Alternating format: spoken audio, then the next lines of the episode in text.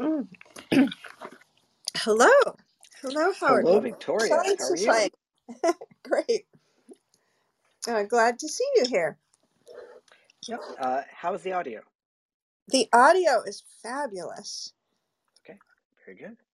I'm just um, calling Katarina in here and some other people. You are the early bird. Hmm. How's your day going? Uh, pretty good. Um, where are you in the world? Are you East Coast or someplace else? I'm right now in Oregon.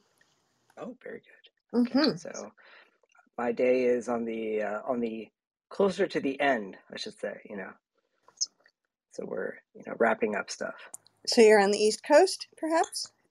Yep. hmm Any exciting weather? I hope you're not bracing for a hurricane or anything.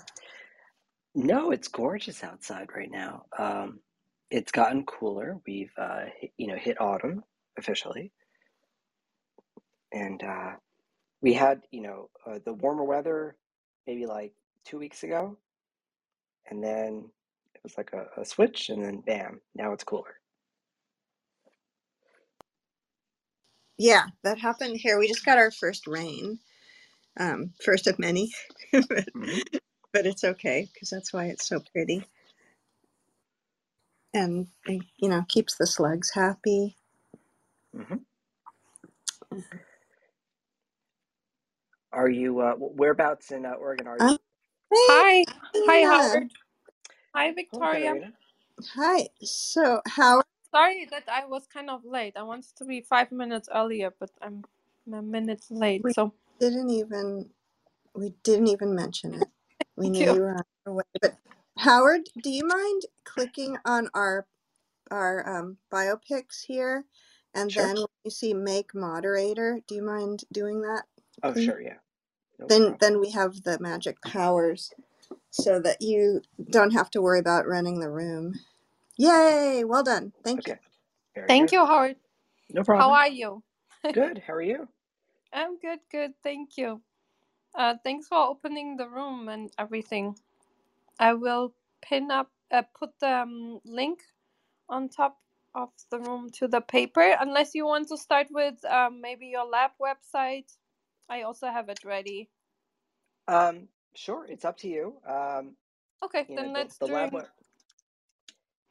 the during lab the website uh, that has a nice picture. perfect. Can everyone see it? Yep. Oh, usually there's the picture on the left side, but somehow it's not. I wish we could see that. Right? Yeah, it would be so nice. Let me also put it in the chat so people have later access to it. And the paper. What is the photo that we're not seeing? Um, I guess it depends on if there is a logo uh, for the website, like a like a Famicom. Maybe it shows up, but but if you click on it, let's see, we got plenty of photos.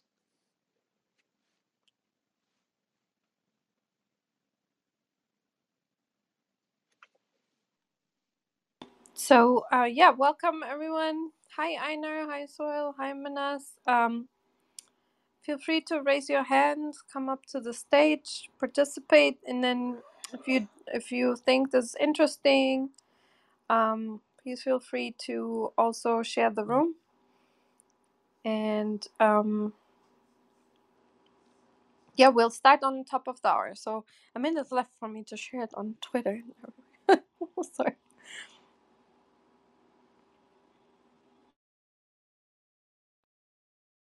Right, it's that housekeeping that we're not able to do until we're actually here in the room.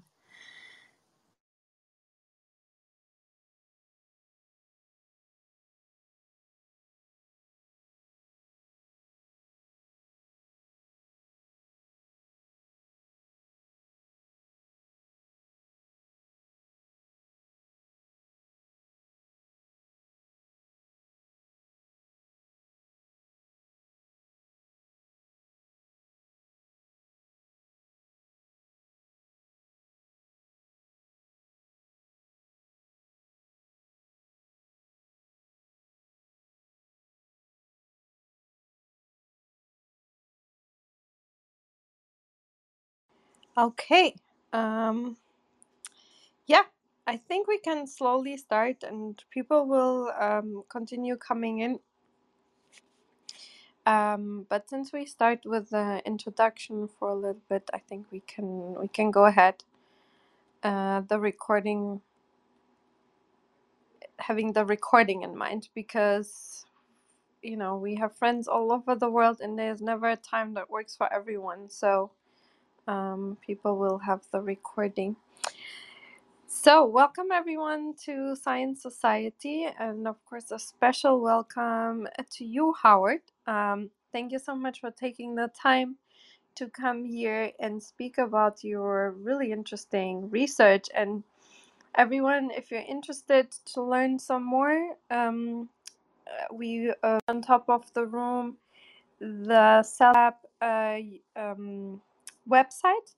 Uh, there you can find more resources about uh, different uh, publications and also lab members and what the lab is about.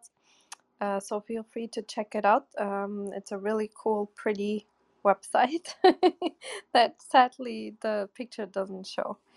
And uh, before we start, let me give you uh, some information about our guest speaker, Dr. Howard Salas. He's an associate professor of biological and chemical engineering and synthetic biology. Um, at um, and his um, areas of um, expertise or the areas he is working on in his lab is synthetic biology, metabolic engineering, biophysics, molecular biology, and biochemistry modeling and optimization. And um, Dr. Salas, he did his um, bachelor in science in chemical engineering at Rutgers University, and then his PhD um, at the University of Minnesota in chemical engineering. And um, he then uh, did his a postdoctoral um, research at the University of California in San Francisco in the Voigt Lab. And he's also the founder of De Novo DNA, who is a spin off company from um, the Salas Lab at Penn State University. Um, that's really interesting. For sure, we would like to hear also about your company um, if you have time. And now he is, as I said, associate professor um, at Penn State University.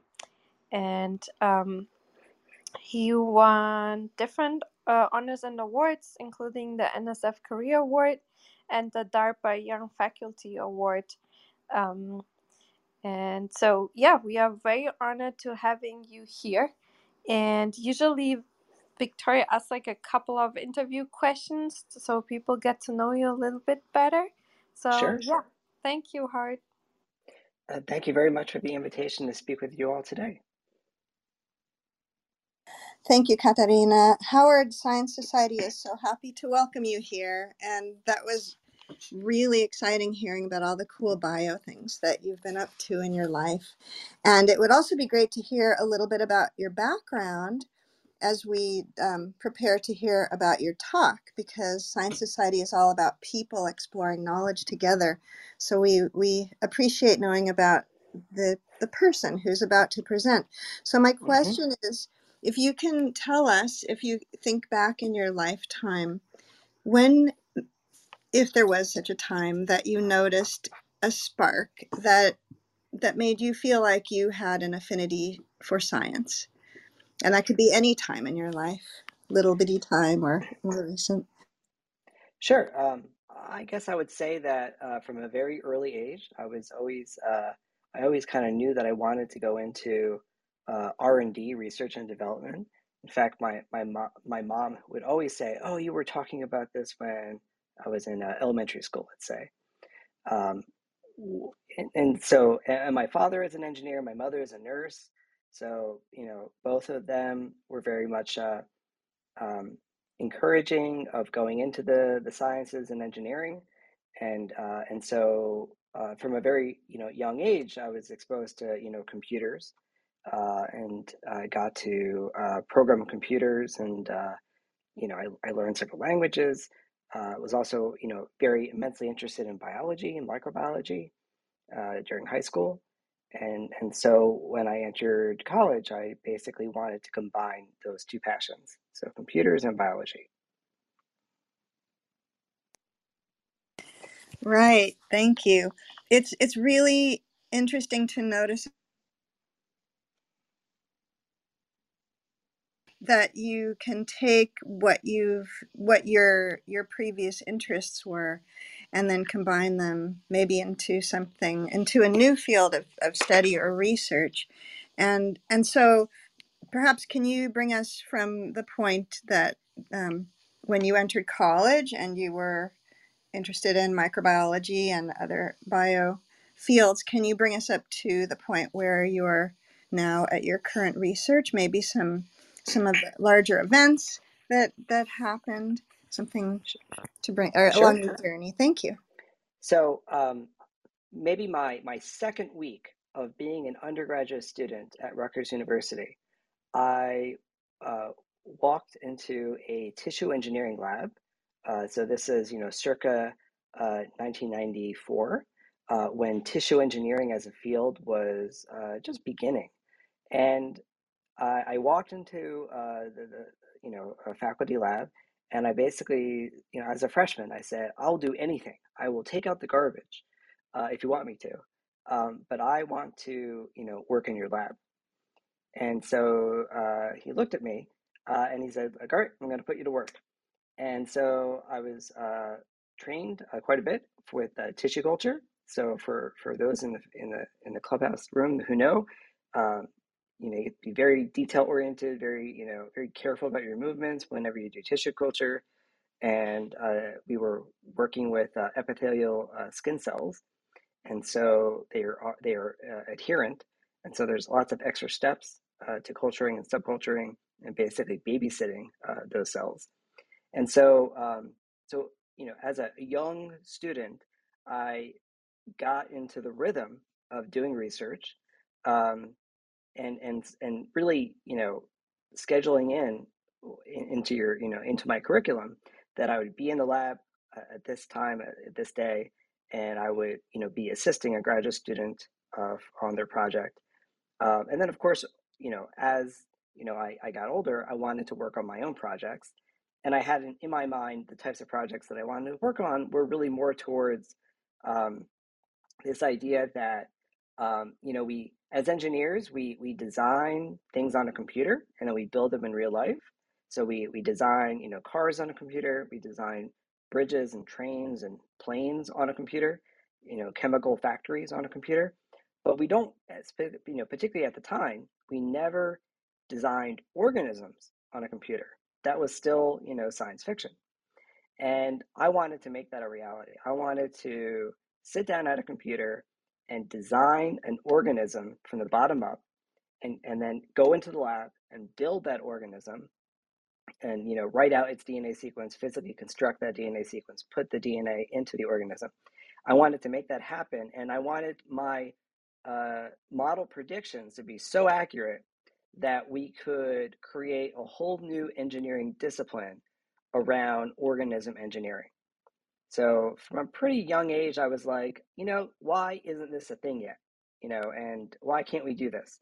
Um, and so I wanted to, you know, so my roundabout way of doing that was to get more involved on the computational side and become more of an expert in computational modeling. I worked in a fluid mechanics lab that had nothing to do with biology, but uh, they worked on very complicated uh, fluid flow systems, and I did experiments actually testing those predictions. Um, and I worked uh, in an, I took all sorts of courses in nonlinear dynamics and chaos, uh, and got very interested in all the different types of modeling that one can do. Um, and then in graduate school, um, I got very involved in what are called stochastic models. So this is where uh, probability theory and uh, comes into play uh, which is important for biology because when cells, you know, cells are very small, and the number of molecules inside of a cell is also very small, you know, uh, compared to a mole of molecules. And so the, when you actually go to write down equations for describing what is happening inside of a cell, well, you're not dealing with a deterministic system anymore. You're now dealing with probability theory. You're, you know, the cell is effectively rolling the dice on how often, let's say, a transcription factor binds to a DNA site and how often transcription takes place and so on. And because it's, you know, constantly rolling of the dice, you, you can now have multiple things that are possible. So multiple different trajectories of your system are, are possible. And that actually has a big impact on how cells work. And so, from a fundamental basis, if we want to make predictions about biology, they can't just be the same type of predictions that one would use, let's say, for a mechanical system with very large moving parts. The, the types of equations that we need to use to make predictions about biology have to be at the, at the molecular level, taking into account probability theory, because everything is so small. And so I got really into that um, and during graduate school. And it got very detailed, very in depth in terms of um, how do you write out uh, the equations, how do you solve these equations uh, on supercomputers to make predictions about biology and genetic circuits and genetic circuit uh, regulation. And um, and and then you know, let's say I had my own little existential crisis um, near the end of my graduate school, because even though at the time, even though we were making lots of predictions about what was happening, we didn't yet have, let's say, the tools or the throughput to test all those predictions. And we couldn't still make predictions in the same way that we could with other types of systems. So, in terms of like accuracy. Uh, and so during my postdoc, I basically wanted to solve that problem. I wanted to uh, try to like connect these two worlds. Like, you know, before, again, circa 2008, 2007, there was the systems biology world. Everybody was very much interested in writing out equations and solving them, making sense of systems. Uh, then there was the genetic engineering world where people were cutting and pasting DNA and trying to get a, a, a small genetic circuit or, or, pathway to work. Um, I wanted to like combine these two fields uh, together and be able to make predictions, but not just make any prediction. I wanted to be able to predict the specific DNA sequences that we should be introducing into an organism to make that organism do something that we wanted. And that's a conceptual leap because before, again, you know, in the old days, we were just dealing with equations and numbers and making predictions about what the system would do. But now I wanted to go from DNA sequences to equations and numbers and predictions. And I also wanted to go from backwards. I wanted to go back from you know uh, functions of interest to, you know through equations and numbers, but ultimately designing DNA sequences. And so conceptually going from sequences to numbers and numbers to sequences back, that was that's you know pretty difficult to do uh, because you know a DNA sequence is a string of letters, but that string of letters controls gene expression through a whole you know compendium of different molecular interactions. And so in order to go from sequences to numbers and then from numbers back to sequences, we need to really understand at a very quantitative and predictive fashion, we need to understand how the sequences control all the things that can affect function. So the sequence function relationship. And um, and the way that I went about doing that understanding that relationship is to understand the biophysics taking place. Uh, and so during my postdoc, uh, we developed um, the very first algorithm in a model that could take in any sequence and make a, a, a strong prediction uh, about what the function of that sequence is on gene expression. So this was the uh, ribosome binding site calculator. You can input in any messenger RNA sequence and it would predict translation initiation rates from that sequence. And you can go backwards. You can go, you could say, all right, I want a sequence that gives you a translation initiation rate of, let's say, 10,000 on a proportional scale. And you would enter in a number, 10,000, into the algorithm, and it would then go through a series of calculations and design for you a messenger RNA sequence that would give you that number. So again, sequence to numbers and then numbers back to sequence. And with that capability, it really unlocks, you know, uh, synthetic biology as an engineering discipline. So you're not just cutting and pasting DNA, you're not just copying, you're not just moving parts around, you are making predictions and you car- and you're carrying out rational design. Uh, do we have any questions so far? Well, Howard, Yeah. that was an Yes. amazing. That was that was like um, you know, like listening to a sci-fi story. You're a really great storyteller, by the way. Oh, I'm sure everyone is thinking about this too because you really carried us along through this whole process, and and then yes, and then you are developing a new discipline, and and um, yeah, it's, I can, I want to hear the rest of what you have to say. So so yeah, please. Um, at this point, I just want to hand you the mic forever and ever and um, and then and then you have your PDF there that you can lead us through, and or I guess your um, your website. And then if you'd like to have Q and A at the end of your discussion, or have a, you know Q and A driving your discussion, that's completely up to you. And then I see you've already visited the room chat. Um, and so uh, people may put questions or comments in there, and you're also welcome to um, put or ask us to put a link in there that you know if something comes to mind. So, um, but we're here to moderate the room for you, and thank you so much. And so, at this point, the mic is yours. Thank you. Okay, thank you. Well, I, I you know, it's always, you know, I'm a, I'm a faculty, I teach courses. I always like to get uh, feedback from the audience about what is it that they care about, you know, because of course I can go on for a very long time about our work and, and particularly this uh, most recent work. Um, but I want to hear from the audience if they're so willing to, to talk, you know, to, to speak up. That uh, what do they care about? You know, wh- where you know what areas of uh, you know what topical areas of science are they interested in, and what how you know there's quite a lot of intersections. So, for example, our work helps a lot of people by enabling people to design and control gene expression for all sorts of different biotech applications. Um, and we collaborate quite a bit uh, through, uh, you know, partly through our company uh, to help people uh, and enable them to pursue those biotech applications. Um, but I want to hear from the audience about what they're interested in before I can, you know, I go off on my own tangent.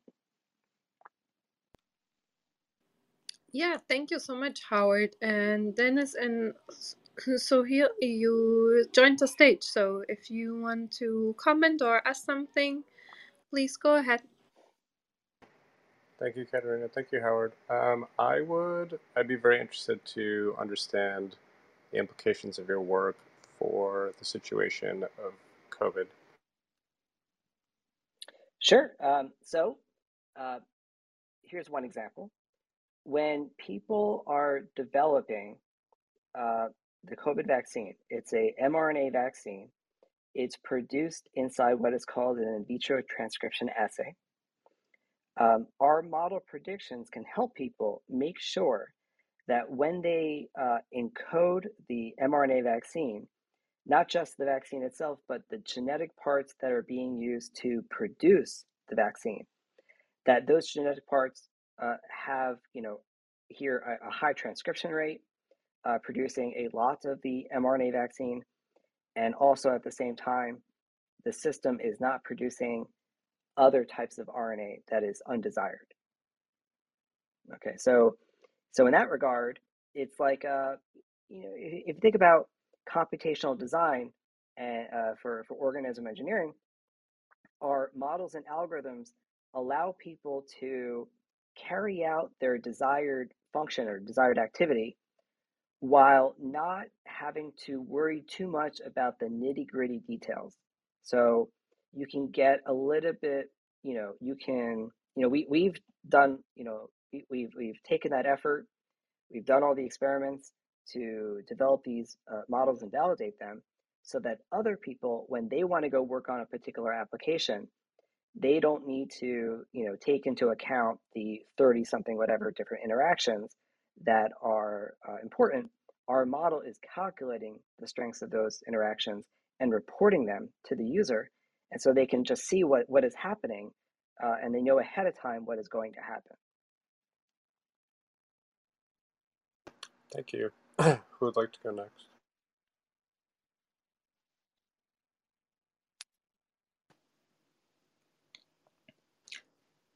Uh, may I ask? Is it my turn? Sure.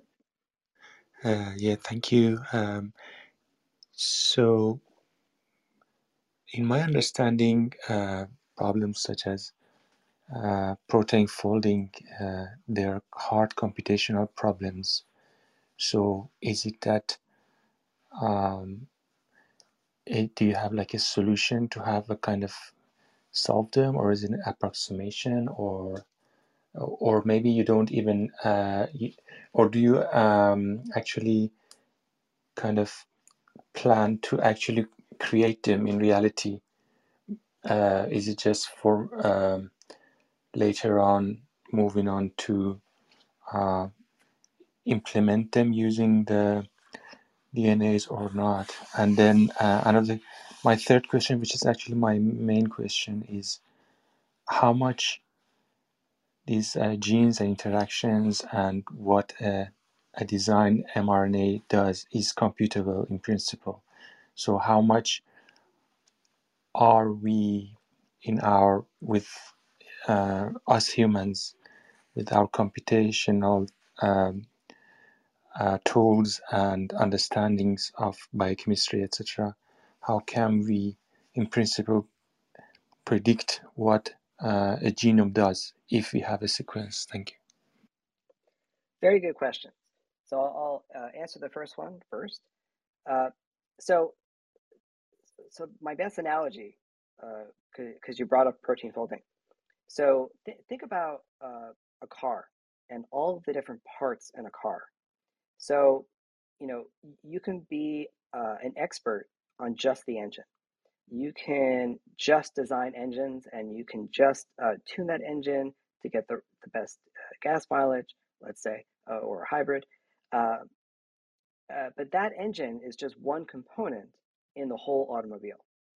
And so when you go to actually design the whole car on a computer, you're really uh, you know, taking into account all the different systems and subsystems, how they all interact, how they all you know, connect to one another.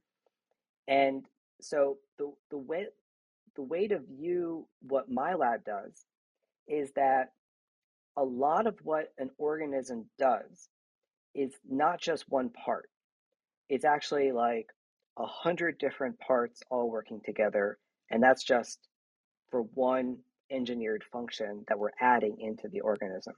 If you were to look at all the functions that the organism does, you know, we're talking about, you know, thousands of parts all working together. So if we if we start off with an organism, we say, all right, we want to add, we want to augment that organism with a new capability. That could mean adding in 20 different proteins.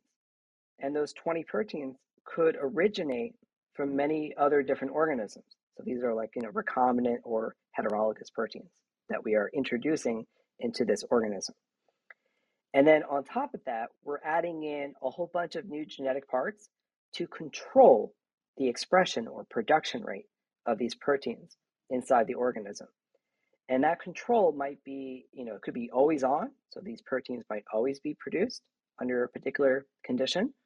Or we might want to turn the production of these proteins on or off or tune the production rate like a, like a dial according to different conditions. And that can become important depending upon the application. Like, for example, let's say you want to feed the organism some uh, low cost feedstock, uh, let's say like carbon dioxide, and you then correspondingly want to produce a higher value product uh, that uh, is you know needed by you know human civilization. Let's say, uh, how about a plastic, a plastic monomer? Um, and so you are engineering that organism to convert the CO2 into the plastic monomer. But in order to do that, you know, we're introducing in, you know, those 20 different enzymes, you know, which is a type of protein, and we're introducing in all those genetic parts for controlling the production rates of those enzymes to make that conversion possible. So that is the type of organism engineering that uh, we specialize in because it's we don't focus necessarily on just the one protein.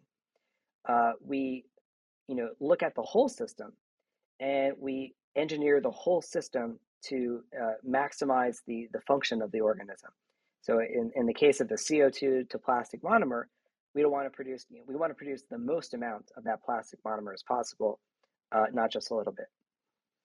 Um, and then to your second question, um, how much, you know, how many, how general uh, are our predictions? That is, um, how good are we? How, what is the state of the art? So the state of the art in, in our field is that for, let's say for bacteria, which are simpler, uh, we can input in the, uh, the sequence of that bacteria, the, the genome, and we can predict the transcription initiation rates, the translation rates, and the messenger RNA decay rates. And we can predict some other characteristics of the sequence, like uh, uh, you know, the, its copy number, depending upon where it is uh, in the genome. And we can combine all those predictions together to get a pretty good prediction for how much protein is being produced, like straight just from the sequence.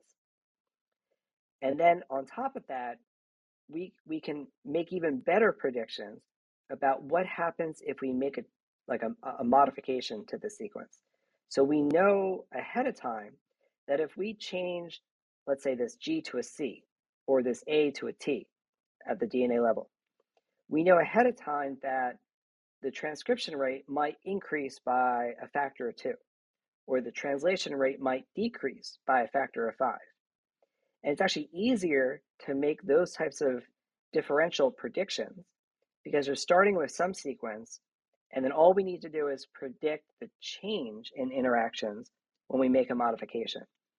And so the state of the art is we, we're really good at predicting how a change in the sequence will affect the organism's function for bacteria. And that ability really drives uh, the development of all these different biotech applications because we're, we can't always, you know, eh, when you're or engineering these organisms, it's kind of like throwing uh, darts at a board. And you know, if we were if we're able to throw a dart and hit the bullseye on the very first try, I mean that would be awesome. But we're not there yet. But you know, right now the state of the art is that we can throw, you know, 20 darts for a simple system or 100 darts for a more complicated system. And we can, of course, throw those darts at the bullseye and try to hit the bullseye, but and we're going to get very close. Um, and you know, through experimentation, we'll figure out you know how close we got to the bullseye. But with the model predictions and our design algorithms, we know ahead of time that if we throw a small number of darts, we're going to hit very close to the bullseye and get the job done. So that, that is the state of the art right now. Next question.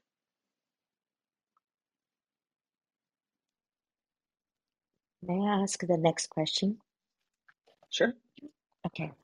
Uh, so I understand that the, you have this whole system. It's like you have so many promoters you're looking at and you give a whole like output. For example, if I'm only focusing on one particular, let's say RNA polymerase, and I want to make changes. So your system would give some evaluation says, uh, let's say I'm going to do that, um, I don't know, amino acids like 350. And uh, would that be a better like changes versus like um, another location amino acids, let's say promoters, or maybe let's say three type three prime UTRs. So that's so you give. So if I ask you, say, please look at this. I'm working on this molecule. How am I'm going to do? I want the output of a particular protein to be like two times or five times more than normal, so that your system can help. In, am I understanding? Is it in this way, or am I going the, not quite the the way you're? You're, on the yeah. Yep, you're you are on the right track. Let me, uh, because you, you brought up the paper, why don't I just give a, a five minute Yes, overview of the please, please. itself. Yes, I was looking. Yeah, I Uh, was trying. Um, no, you know, sometimes you know you don't know. Uh, Some audiences are more interested in transcription versus others, so I didn't want to just jump into the paper. But now it's a good time. Um, so okay, so so this paper, which appeared in Nature Communications uh, in September, uh, our our mission for this paper is to be able to enter any DNA sequence into our model and make a really good prediction about the transcription initiation rate for every possible start site in that DNA sequence. And to be clear, this is uh, in bacteria, and we carried out this model development and validation for what is called the uh, sigma 70 factor, which is the housekeeping sigma factor uh, in, in E. coli. Uh, and and this, this is important because that the sigma 70 factor is the most predominant and most used sigma factor uh, for transcription initiation. Okay, so the way that we developed this uh, predictive model is we designed 14,206 promoter sequences.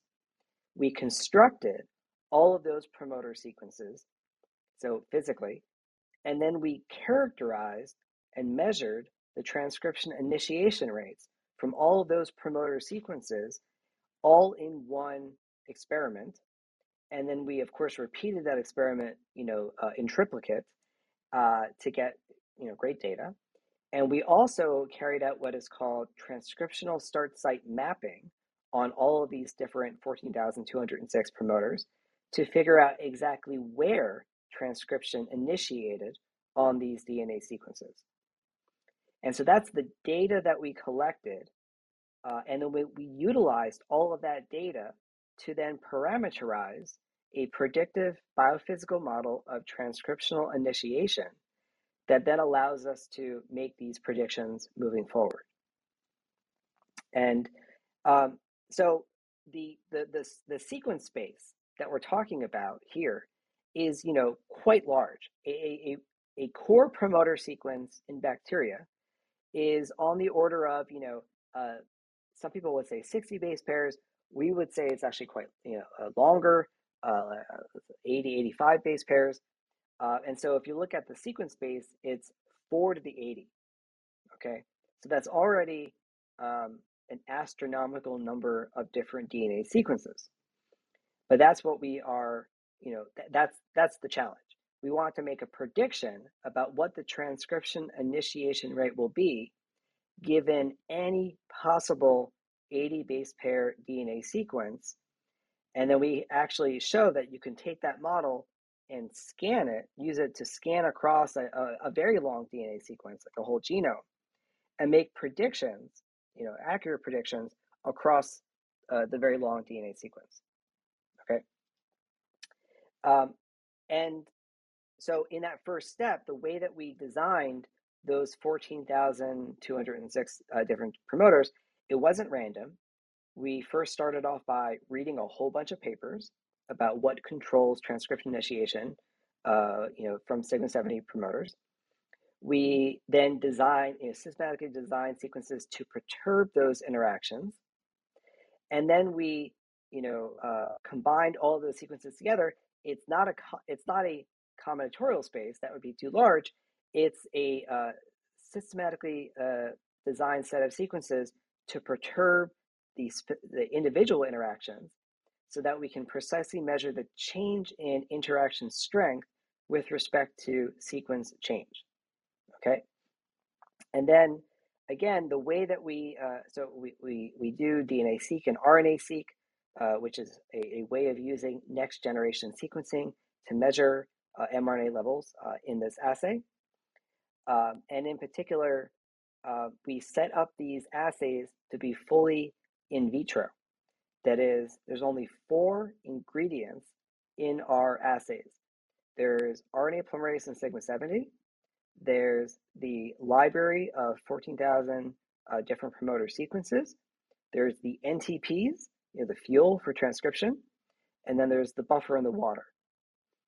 And because there's only those four ingredients in our assay, we know that our sequences are not going to affect uh, other interactions, like, for example, mRNA decay um, or transcription factor binding. Uh, and so when we carry out these measurements, we know definitively that the, the differences in sequence that we introduced will only have an effect on the RNA polymerase sigma, sigma 70's binding to these promoter sequences. And so that definitiveness means that our data is really good data that we can then use to create a really good model. And, you know, in the modeling world, some people just want to collect a whole bunch of data and they think that after the fact they're going to create a really good model. It doesn't actually work like that. You need to collect really good data to generate and validate a really good model. And so we spent a long time making sure that the sequences that we designed are perturbing all these interactions and the assay itself was set up so that we were only measuring the thing that we wanted to measure and other interactions were just not present and therefore could not confound our measurement. Um, and so if you go through the paper, it talks a bit about this, but at the end of the day, um, the, the, the key benefit of our work is that you can go to one of our tables and you can look at the, uh, motif, the DNA motifs and it shows you the interaction energies for each of the DNA motifs. Okay, which means that uh, it's a fully human understandable model. You can look at this table and you can see what makes a promoter bind to RNA polymerase and sigma 70. You can look at this table and do a comparison across different motifs, and you can actually use the table without a computer and you can design your own promoter. It's that understandable. Okay. Uh, it's like the opposite of all of these different like black box machine learning models where you know you might train the model and test the model and all that but you actually don't understand what's inside the model here we do use machine learning uh, but we use it in a way where the output is completely understandable by humans. And you don't need to use machine learning afterwards to make the predictions. Okay? And I think that's an, an important distinction because um, having been in the field for a long enough period of time and seen lots of different machine learning models that have been developed, they, a machine learning model might get a great prediction for a particular data set. But then as people you know use that machine learning model in a different context, a different system, it basically often not all the time, but very often does not give a great prediction. That is, the a black box machine learning model is often really just so special, specialized for a particular uh, system, uh, and you can't extrapolate. But here in our system, the way that we've set up uh, the data analysis and the machine learning, the output uh, uh, of what we're generating is something that generalizes uh, across uh, any possible DNA sequence in bacteria uh, for Sigma 70 and allows you to make accurate predictions across the whole sequence space. And it's something that is human understandable. You know exactly uh, what the calculation is and what you get out of it. Okay. And so at the end of the day, what does that mean? It means you can go to our website, you can copy paste in a DNA sequence, the model runs, it scans across, and it predicts a transcription initiation rate for every uh, position in that DNA sequence. And it will tell you how, you know, how strong your promoter is, but it also tell you, for example, how many alternative promoters or cryptic promoters there are in your system. And that's important because when we think of a DNA sequence as, you know, being a really strong promoter, oftentimes it's actually not one transcriptional start site, it's actually multiple transcriptional start sites that each bind separately and distinctly to different copies of RNA polymerase and give you a lot of messenger RNA. But it, you, know, it's not just one promoter, it could actually be multiple promoters combined together. And it, you know, we're now understanding a lot more about how uh, natural systems work and how we can engineer new systems with these model predictions because the, the details that are being calculated and reported to you uh, are now very fine and tell you quite a bit about what is happening at the molecular level. Um, okay, so I think that's a great stopping point for questions.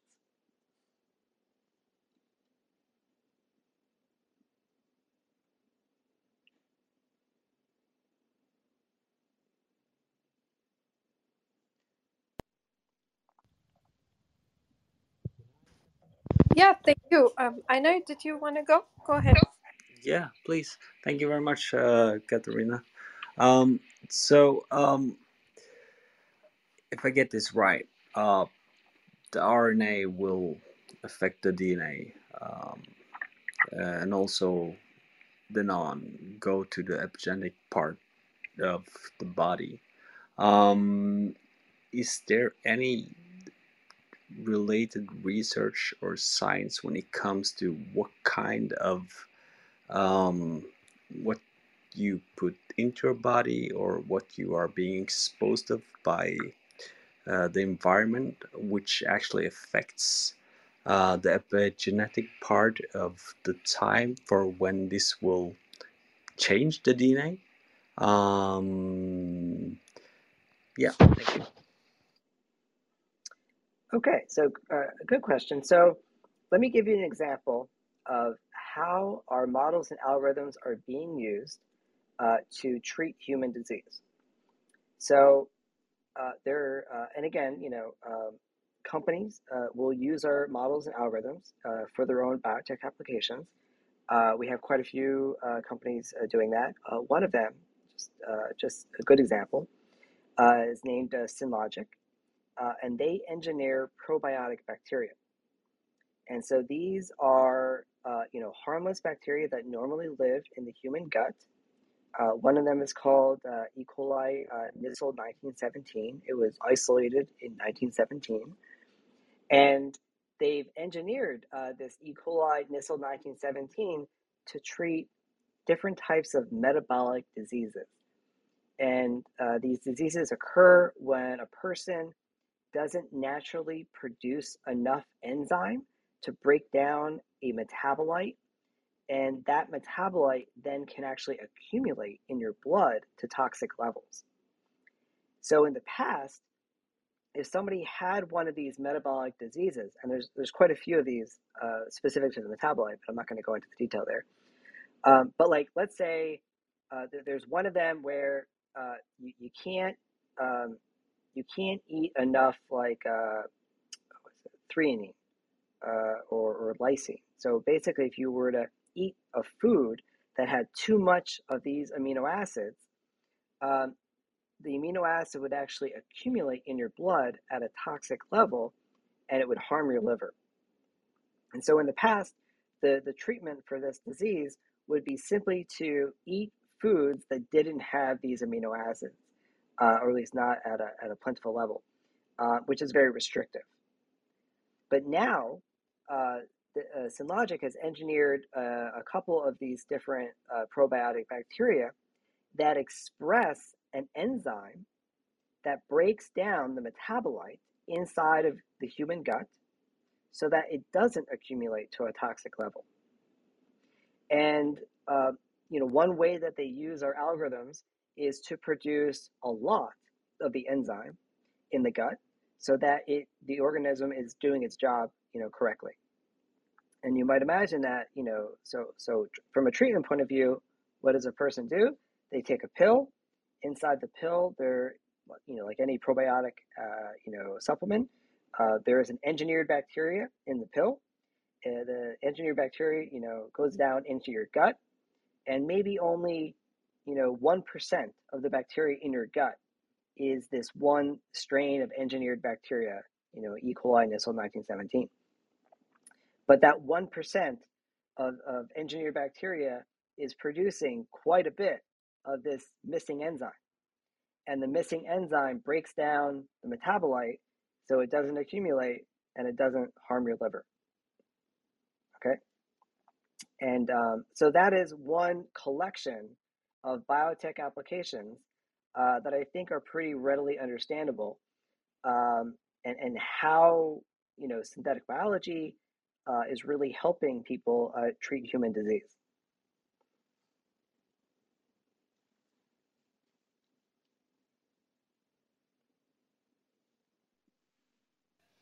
Yeah, thank you for um, the question and answering that question. Yeah, I I think this is really fascinating um, and you know very helpful, especially for rare diseases. Um, with this model that you designed, um, so are there a lot of um, maybe universities or people coming with maybe um, how to solve or treat rare diseases um, coming to you to your company and that they need help with it? Yes, so um, we have over 10,000 registered users for our website. We uh, and, and those users have designed uh, over 850,000 different DNA sequences for a whole range of different applications. So the the software uh, is you know is used quite a bit, um, and it's you know uh, the, many many of those uh, researchers uh, are are from academia. Uh, others uh, are from companies, and so we have quite a few companies, over well over 100 right now. I'm actually looking up. We have a leaderboard Um, so if you wanted to know which university uses us the most, uh, it is Harvard University has 90 researchers who have designed 99,782 DNA sequences with our software. Uh, the next one is uh, uh, Tianjin uh, in China. The next one after that is Seoul University in uh, South Korea. The next one after that is MIT uh, and so on and so forth. So it's very much international. Um, you know, synthetic biology is a global field. Can you hear me? yes hmm Um, okay, we um, we, we're having a massive thunderstorm right now, and I think the you know uh, reception is uh, going to be affected. But okay, um, as long as you can hear me. All right. So um, you know, it's a global field. Um, and you know, biotechnology is eh, you know you know because it affects us in so many different ways. Of course, it's a it's a, it's a global economic engine. Um, so we we uh, collaborate with quite a few groups working to mitigate climate change, to break down plastics. We collaborate to again you know engineer probiotic bacteria to express uh, monoclonal antibodies and other recombinant proteins. Uh, we collaborate um, quite a bit with um, engineering metabolic pathways to produce uh, specialty chemicals from low cost feedstocks. So basically, uh, sustainable manufacturing. Um, in my own lab, uh, we have uh, academic lab. Uh, we have projects including engineering soil bacteria to detect the presence of explosives in the soil and report on their presence by producing a uh, potent odorant to warn people about the presence of those explosives. Um, and we also have other projects on, uh, you know, uh, engineering algae uh, to grow faster, um, and, and that's part of a, a, a uh, ambitious plan to sequester a gigaton of carbon uh, per year, which which we can't do alone. We need a whole big a large group of uh, people to, to help us with, but we are uh, using our algorithms and models uh, to make that more of a reality. Um, and and then overall, you know, a lot of what we do is uh, enabling. So when we develop a new model or a new algorithm that uh, carries out, you know, improved predictions or predicts more of what's happening inside the organism, uh, people will immediately start using that new model and new algorithm uh, in their own application. And so, like, we'll develop something in the lab and test it and put it up on our website. And then, you know, we'll see people immediately start using it. Like our recent paper that I just uh, talked about has already been used to design or predict uh, 22,000 different sequences. And again, the paper's only been published uh, for a, a, month now, although it was a preprint uh, earlier. Um, and so our, you know, the benefit of what we do is that um, it immediately starts being used uh, because it make it we make it uh, very user friendly. Um, and then, you know, as it, as it happens, two to three years later, we find out uh, what people are using it for. And so there's like, you know, those thousands of applications, um, you know, producing all sorts of different small molecules, uh, plastic precursors, um, therapeutic candidates, uh, um, vitamins, nutrients, supplements. People are using our algorithms to produce all sorts of uh, beneficial compounds.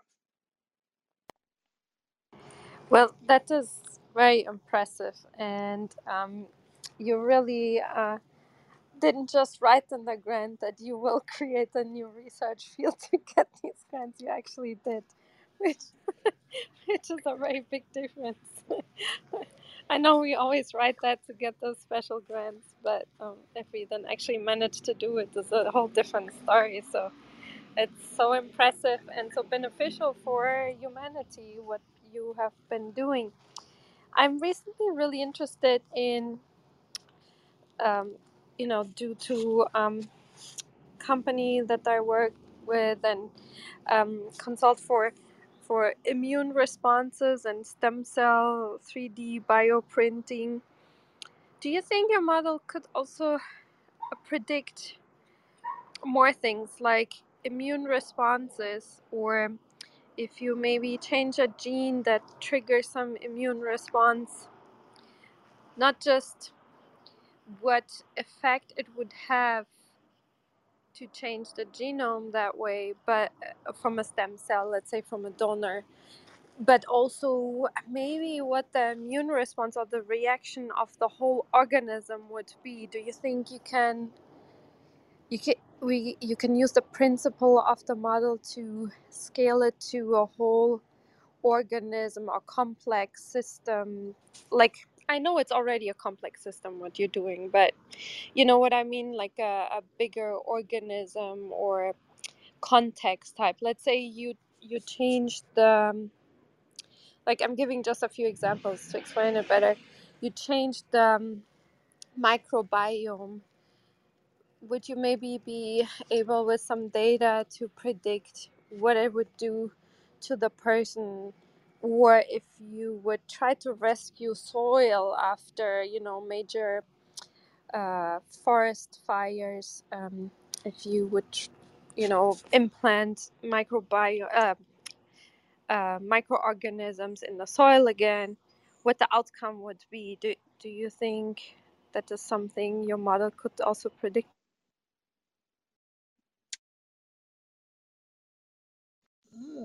let me take that first question first. Okay, so you can hear me, right? Uh, yes, yes, thanks. Okay, okay. Um, so um, we uh, so there there are techniques for doing immune profiling, um, and we we actually have a so my my spin-off company uh, has developed a, a new uh, gene synthesis technique, which we call uh, massively parallel protein libraries, where if you want to express uh, 10,000 different proteins of interest, defined sequences, so defined amino acid sequences, you, we, we can now construct for you a library of those 10,000 different protein sequences, uh, and they're all uh, uniquely and individually barcoded uh, with a, a, unique DNA sequence. Um, and then you can do uh, uh, effectively uh, an antigen capture.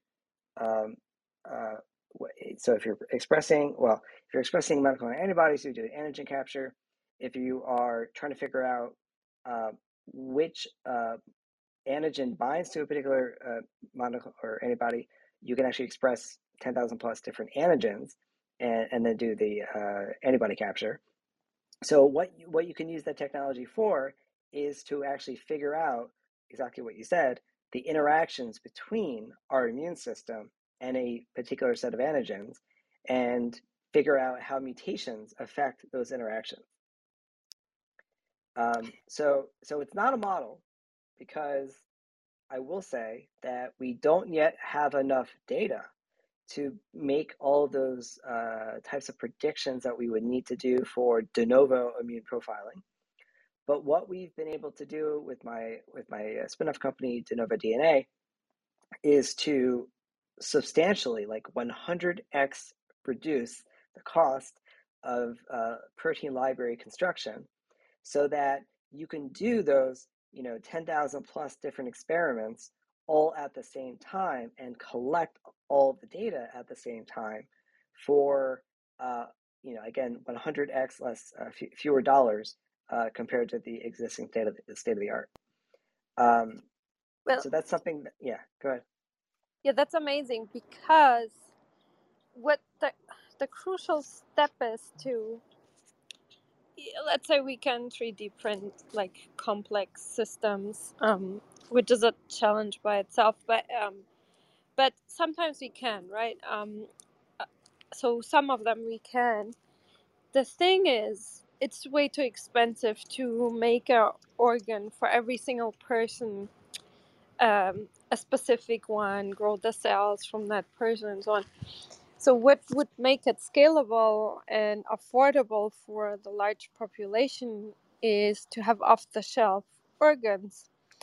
And for that, we would need to know, you know, for which cell type, what we have to take away or add, what type of proteins, because sometimes also just adding signals, I'm fine, you can leave me alone, I belong here, type of thing, that would be hopefully um, enough to not have major major um, immune response issues. So that would make them the whole industry scalable, and probably you're the closest one to be able to predict that to cost cost and able to design that product, that off the shelf product. So that's really exciting. Yeah, so we're we're um, providing this as a, a service through our company, um, where uh, again you pick your favorite ten thousand proteins. Uh, uh, there's uh, the restriction is three hundred amino acids or, or fewer right now, um, and uh, it's constructed in, in, a tube and sent right out to you. So um, and the the pricing is it varies from uh, uh, five dollars per variant at the ten thousand scale and if you actually, uh, if you ask for fewer proteins, uh, the, the price per variant does go up because uh, there is economy of scale. Um, okay, so um, other questions? Uh, Kirko.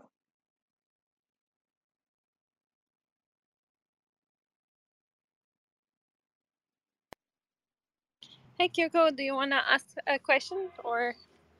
that you or, comment maybe?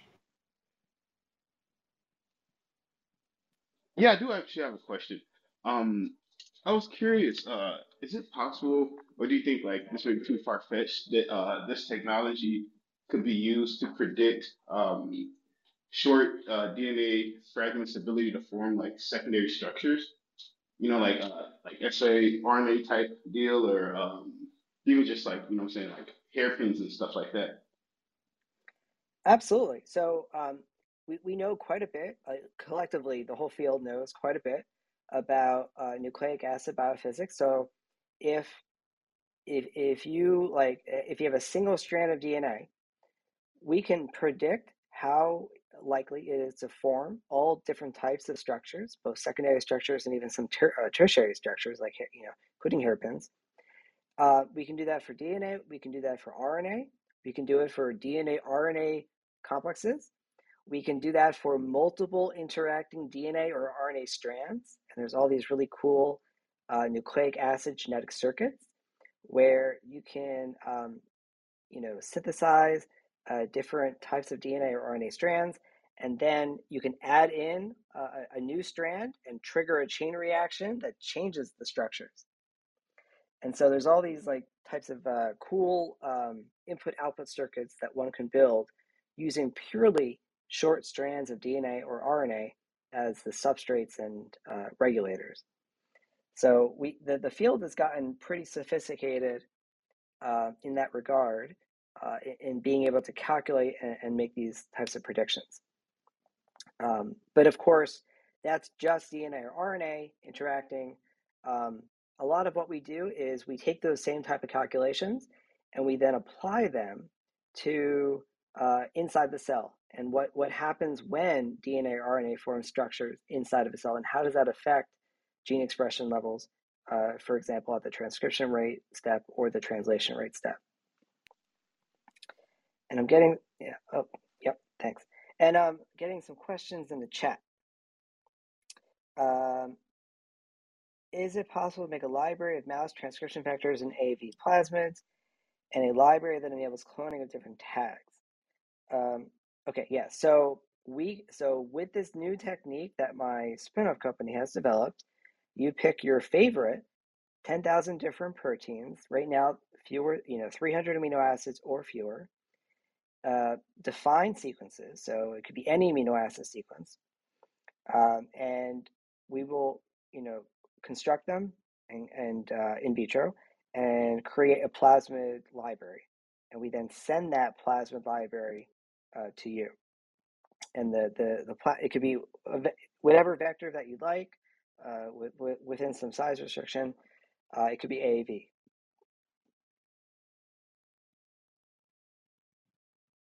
And the spinoff company is called De Novo DNA. I'll just put it in the chat.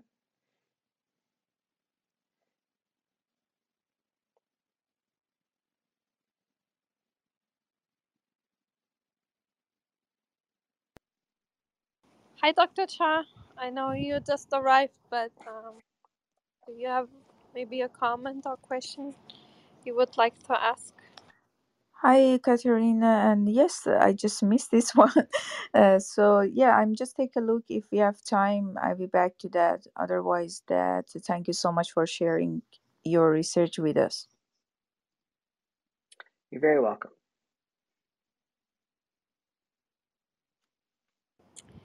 Yeah, um, if um, if we have some time in the meantime, um, if you um so did you have also included in the mechanisms these um, motif foldings? Like can you predict how likely it is that there are this g4 or I motifs or other type of foldings in the dna under different like environmental factors?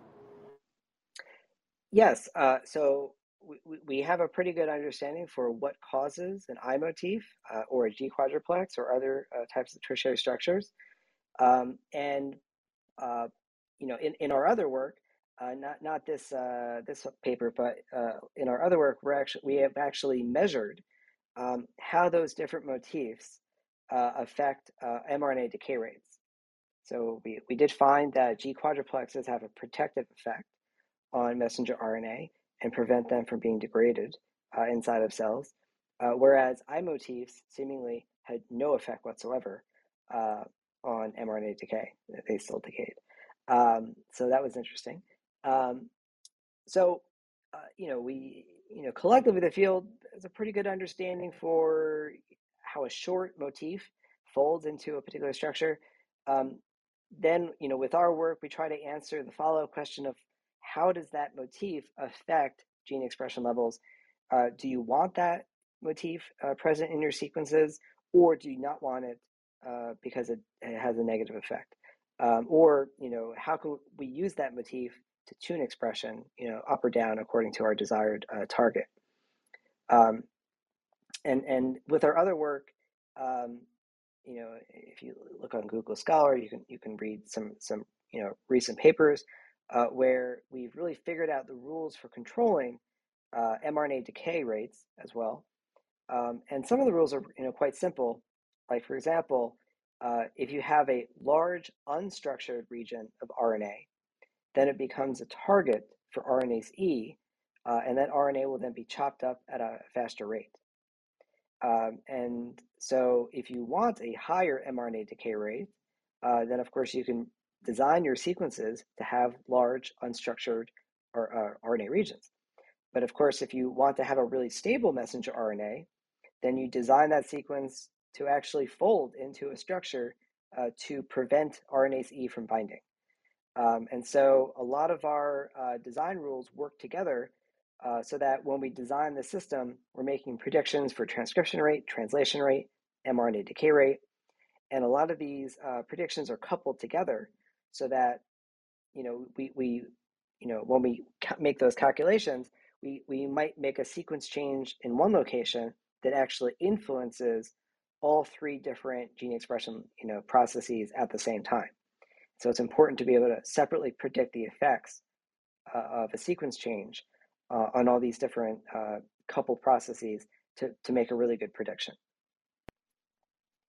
Yeah, that's really interesting. And um, um, would you be able to basically model what it would do to a neuron? Because I had this theory that I never got funded for um, that basically eye motifs and so on uh, play a role in um, acute uh, plasticity um, and maybe even long-term uh, plasticity in the neuron, like for memory formation, basically for short-term maybe. Um, would you be able to predict what the different cell types, how it would change the shape or uh, membrane formation and so on uh, with your model? Well, again, so um, think about it this way um, our models are able to predict sequence function relationships, how changing a DNA sequence affects gene expression levels at the different steps. And those predictions are then used to engineer a whole, a large genetic system to carry out a desired functionality. And uh, so that capability has been used for uh, engineering microbes for all sorts of applications, whether it is to, you know, for sustainable biomanufacturing, whether it is to treat human disease by engineering probiotic bacteria, uh, or producing biomaterials to replace, um, you know, uh, you know, plastics and materials that came from petrochemicals. So there's a there's a whole economic sector that we are seeking to um, you know advance uh, by developing an engineering discipline for organism engineering. So it's uh, being able to engineer these organisms in a very rational, predictive, reliable way uh, means that you can then creatively accomplish quite a lot uh, w- w- without having to worry about you know this interaction or that interaction or the coupling between them. So we we are you know you know putting on our engineer hats. We want to get to a point where we can go from uh, you know skating the problem to designing a solution really quickly on a computer, and we know that if we build it, it'll just work. Yeah, thank you. Um, that's um, yeah, that's really good um, for so for designing drugs and so on. Also, maybe for um, different type of disorders. Um, so yeah, it's um, really wonderful. No, Dr. Shah, did you have a question between? Yes, so my question is about, uh, I mean, because you just mentioned about the benefit of using that, and I was just wondering, for example, for the cancer patient, we are using the liquid biopsy, and uh, we have a measurement of the miRNA out of the exosome, and because you just talk about the, I mean, different level with the bacteria, do you think that we can just use it for the, I mean, tumor detection or uh, I mean, those kind of cancer development research or not? Uh, so, in the area of cancer, uh, there are there are a lot of natural bacteria that produce chemotherapeutics. In fact, a lot of the chemotherapeutics that we're using right now Uh, you know, if you're familiar with like vincristine or vinblastine, they all come from microbes. And um, so there, there's a lot of interest in being able to uh, produce and synthesize uh, these chemotherapeutics, uh, not using synthetic chemistry, which makes them really expensive, but using you know uh, engineered biochemistry uh, to produce them in a more sustainable way and low cost way. Um, you know, here's one example. Um, Taxol uh, is, is, a, is a chemotherapeutic. Um, the, the yield for, for making Taxol is, is uh, via synthetic chemistry is super, super small. It's like 0.0001%. That is, you start off with a kilogram of, of initial product, uh, initial substrate, and you end up with, uh, you know, a couple of milligrams of Taxol by the end of it. Uh, that's why Taxol is so expensive. Um, but alternatively, uh, you can engineer an organism to produce uh, the compounds that go into Taxol synthesis, uh, getting very close to the end of, uh, of the pathway. And therefore, you can substantially increase the yield of production for Taxol so that you know you can drop the, the price of Taxol by by you know several you know hundredfold. Um, and that's important because um, it's not just about um, I mean, you know, you know, it's not just about um, developing these new drugs. It's also about making them uh, much more affordable for people. Um, as we as we know that healthcare costs uh, are growing uh, and becoming predominant, and so any way that we can take a, a drug uh, that is already on the market uh, and substantially reduce the cost of that drug uh, is a big win for the field. Um, and in particular, uh, with you know synthetic biology and, and, engineered biochemistry, if you start off with uh, a pathway inside of a, a, microbe that makes a drug of interest, it's actually really easy to introduce new enzymes into that organism to then make modified versions of that drug, uh, and that those modifications can actually make even better drugs. So there, there's a lot of efforts in the field um, to start off with a, a drug of interest that is already on the market but then with a couple of extra modifications and, and uh, introductions of new enzymes into that organism, now you can create a completely new drug. Uh, it might not be a chemotherapeutic anymore. It could be uh, another, it could be an anti-aging drug. Um, because a lot of these functional groups uh, are, are, are, shared uh, across different disease types. And so, you know, we're learning a lot more about how to, you know, sculpt and, and design drugs uh, and work backwards to what enzymes need to be produced inside the organism to make them. Yeah, for example, E. coli that they are just using the, for example, expressing the cytolysine that they are using for tumor detection, or in some of the researchers, they are just injected to the tumor. And that was mm-hmm. very beneficial. So I think that based upon your research, it would be much easier for I mean, uh, track the activity inside the tumor because microenvironment of the tumor is really challengeable. Yeah, there's a lot of really interesting work on uh, using bacteria as like uh, homing missiles for tumors because they naturally accumulate inside of tumors.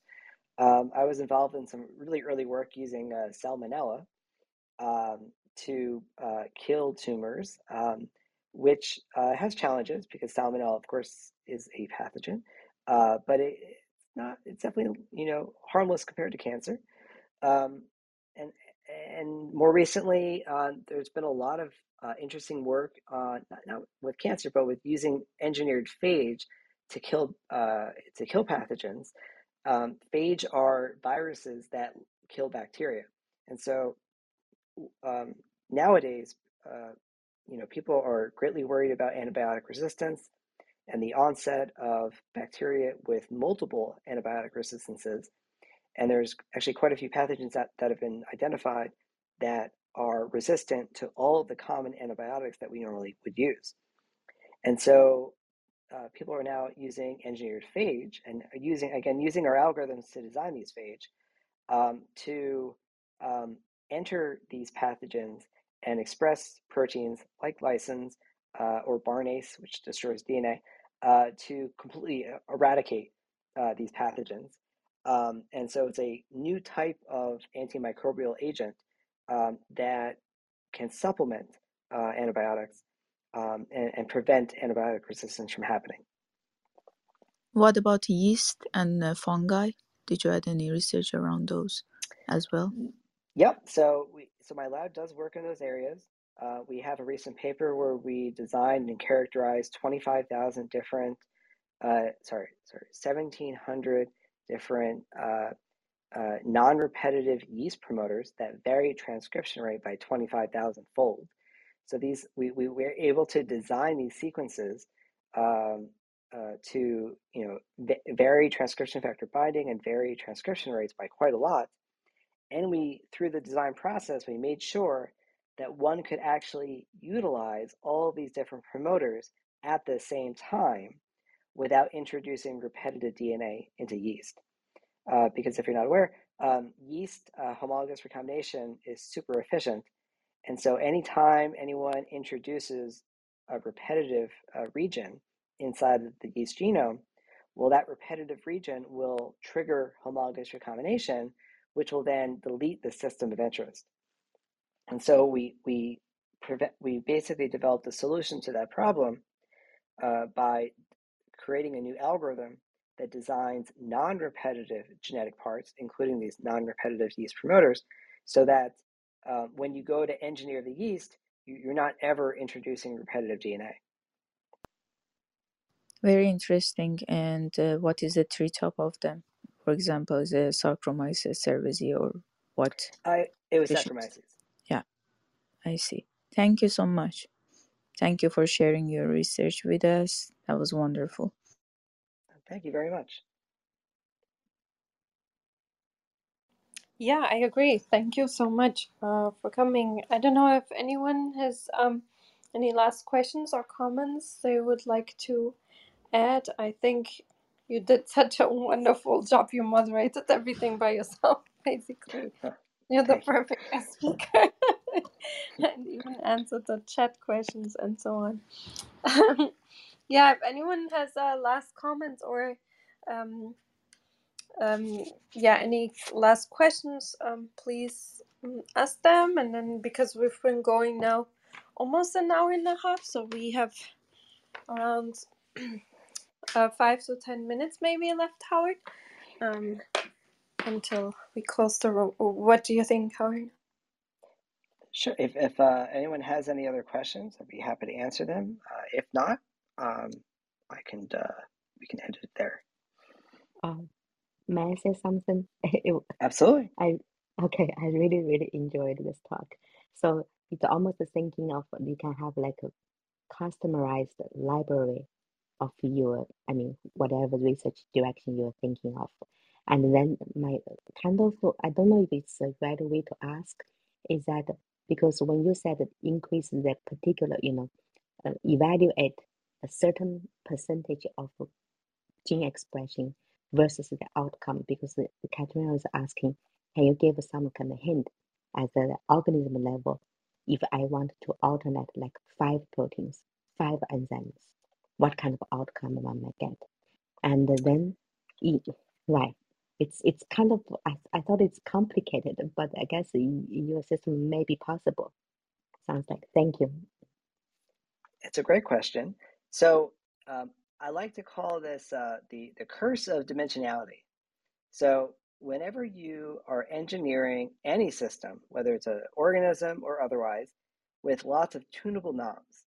So let's say you have five proteins that all uh, are doing something you want, but you might need to produce more or less of the protein to avoid, um, you know, uh, other, you know, bad things from happening. For example, accumulation of some toxic intermediate.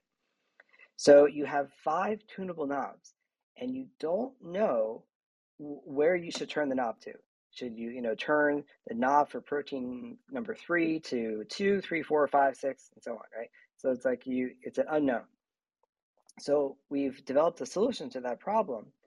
Um, so we can design DNA sequences that are what are called degenerate DNA sequences.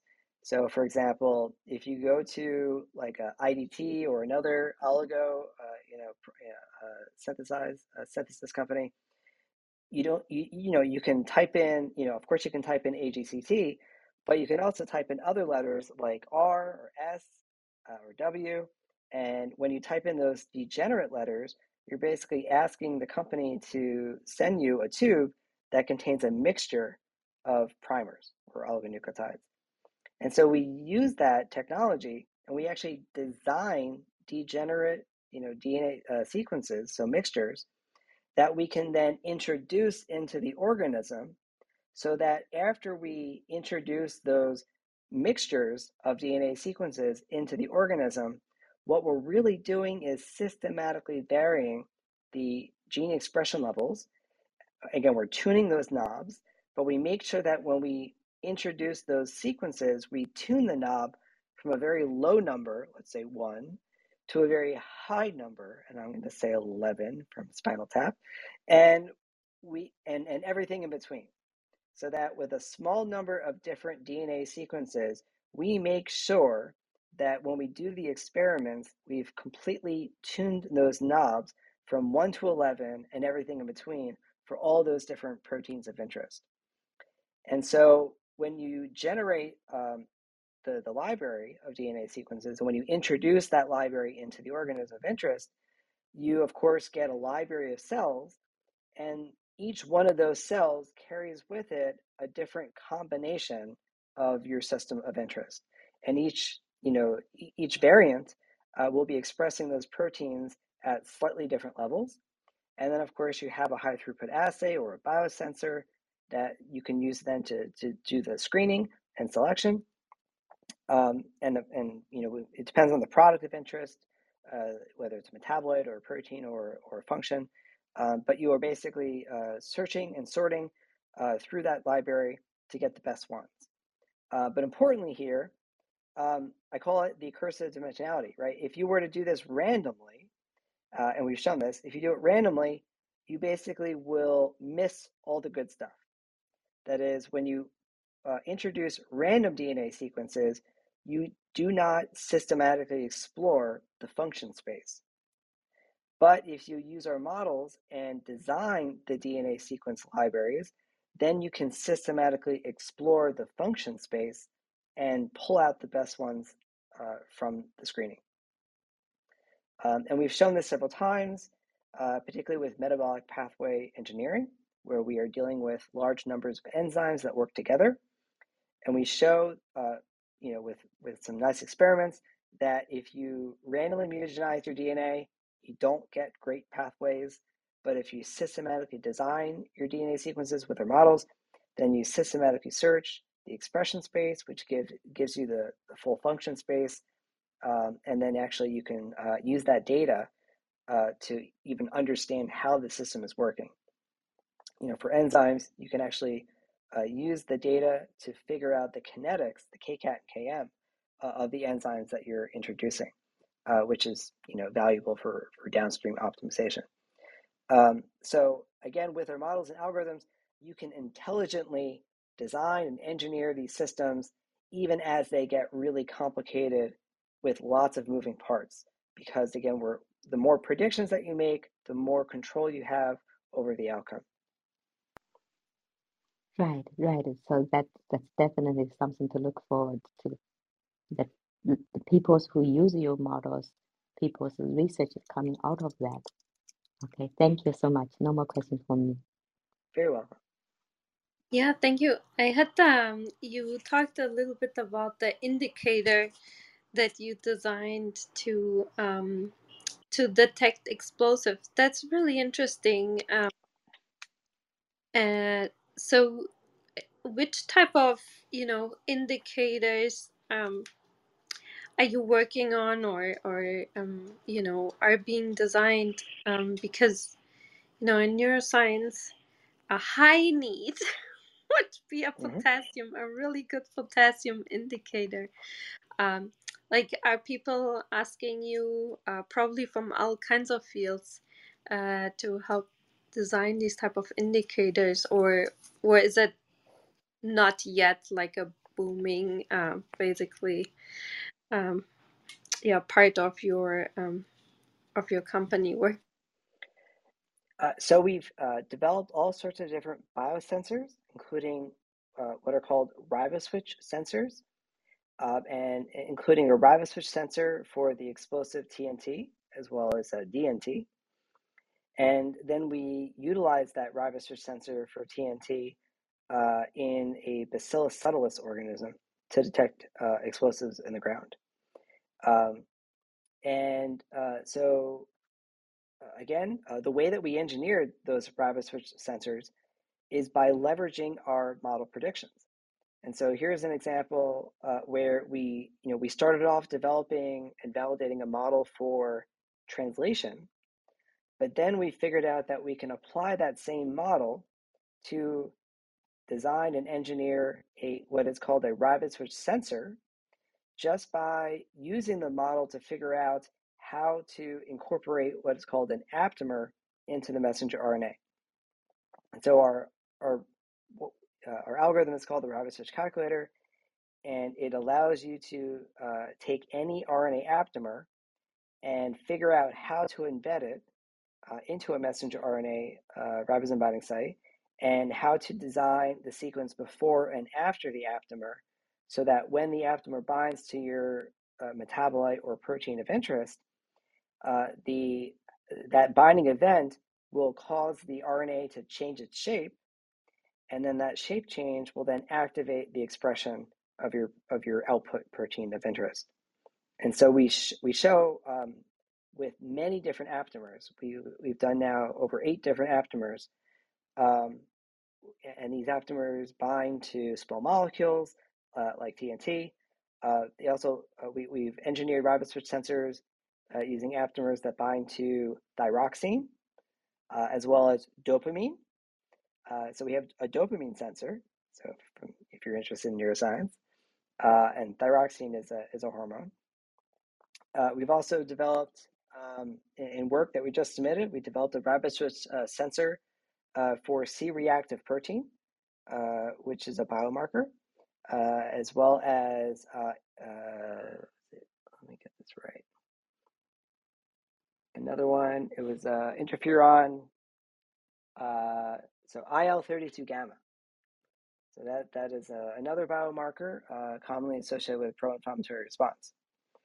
Um, and, and so, but again, we, we have this workflow where we start off with an RNA aptamer that binds to these uh, ligands uh, that I uh, some which I mentioned, and then with our model predictions and design algorithm, we can then generate uh, completely new uh, riboswitch sensors that bind to these ligands of interest, change shape, and activate the expression of these uh, of an output protein.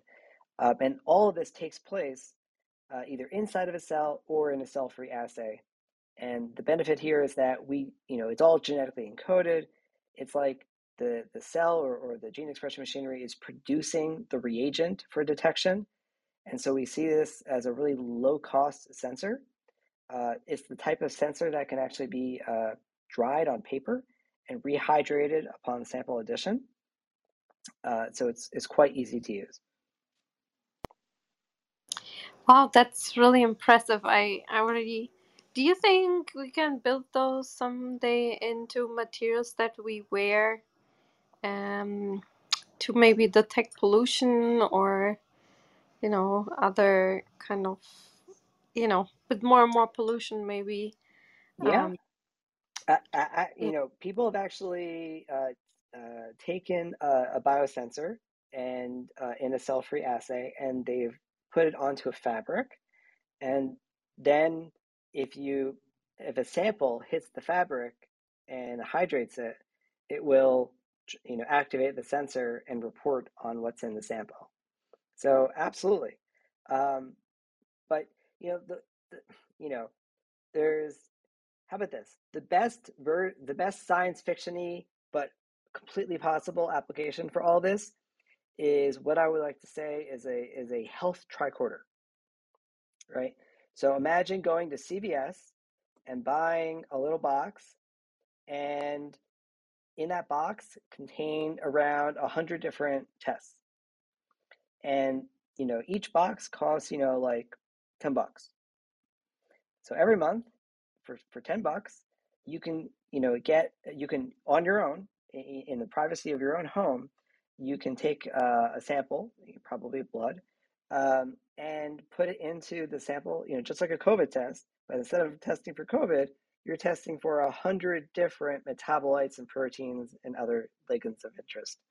So this is possible, and um, and and so with this type of assay, uh, it's it's low cost uh, because uh, the box doesn't contain something expensive like a monoclonal antibody uh, or uh, something like a synthesized aptamer.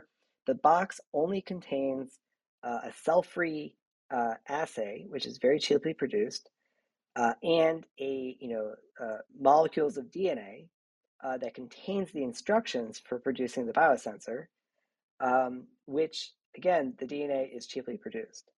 And so just by you know that that assay because it's just uh, you know lysate from bacteria with a couple of extra ingredients and a, and a DNA sensor or a DNA that contains the, instru- the instructions for the sensor. Just by combining those two things, now you've lowered the cost of the assay to dollars uh, per test, uh, as you know compared to you know if you if you go and get a typical uh, you know uh, ELISA done, it's it's many more dollars than that. Um, so so th- this type of uh, assay format can be scaled up uh, for for quite a few targets, um, and it can be combined together in a single format so that one sample can then be uh, uh applied to multiple different biosensors at the same time in a multiplex fashion, uh, and and you can actually make this possible. That is, you know, amazing news, and um, also especially when you say in the privacy of your home because you can decide if you write down the results if you put it in your phone or if you share it with some app because lately um you know there's Yeah, a lot of discussion about data privacy your medical what what happens to all the data you put in your different phones or devices or watches um uh, what happens with it? Do you want you know that people use it sell it whatever? And that way since it's an analog way of doing it it's your decision how you you know how you store the data use the data. And i think that's that's really great because you know there were i don't know if you read about the news that even some hospitals now are getting sued because they sold or used some some app i forgot what it was on their portal that then other companies had access to all the patient data Facebook so Pixel, the Meta Meta Pixel code. right it was facebook had access to all the patient data from a few oh boy. hospitals yeah so there's a lot of you know at least in people that work with data um, a lot of you know fear about you know losing control over your data. And with the abortion laws changed where Yep, these apps that that monitor fertility get some people in trouble. So absolutely. yeah that analog way is the way to go. So thank you so much for doing this amazing work.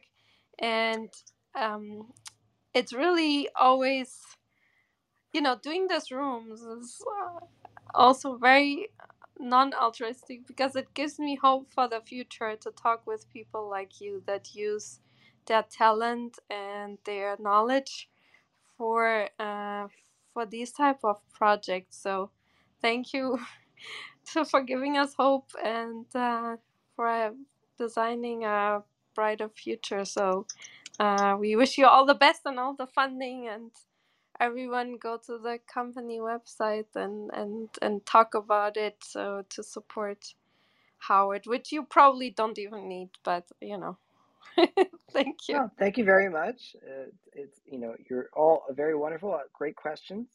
I really enjoyed uh, you know talking about the work and uh, speaking with you all today. yeah thank you and whenever you would like to come back please feel always invited uh, to uh, talk here again and um, everyone enjoy the rest of your day and uh, thanks everyone for coming um, we will if you like discussions like this, follow the room, follow Howard.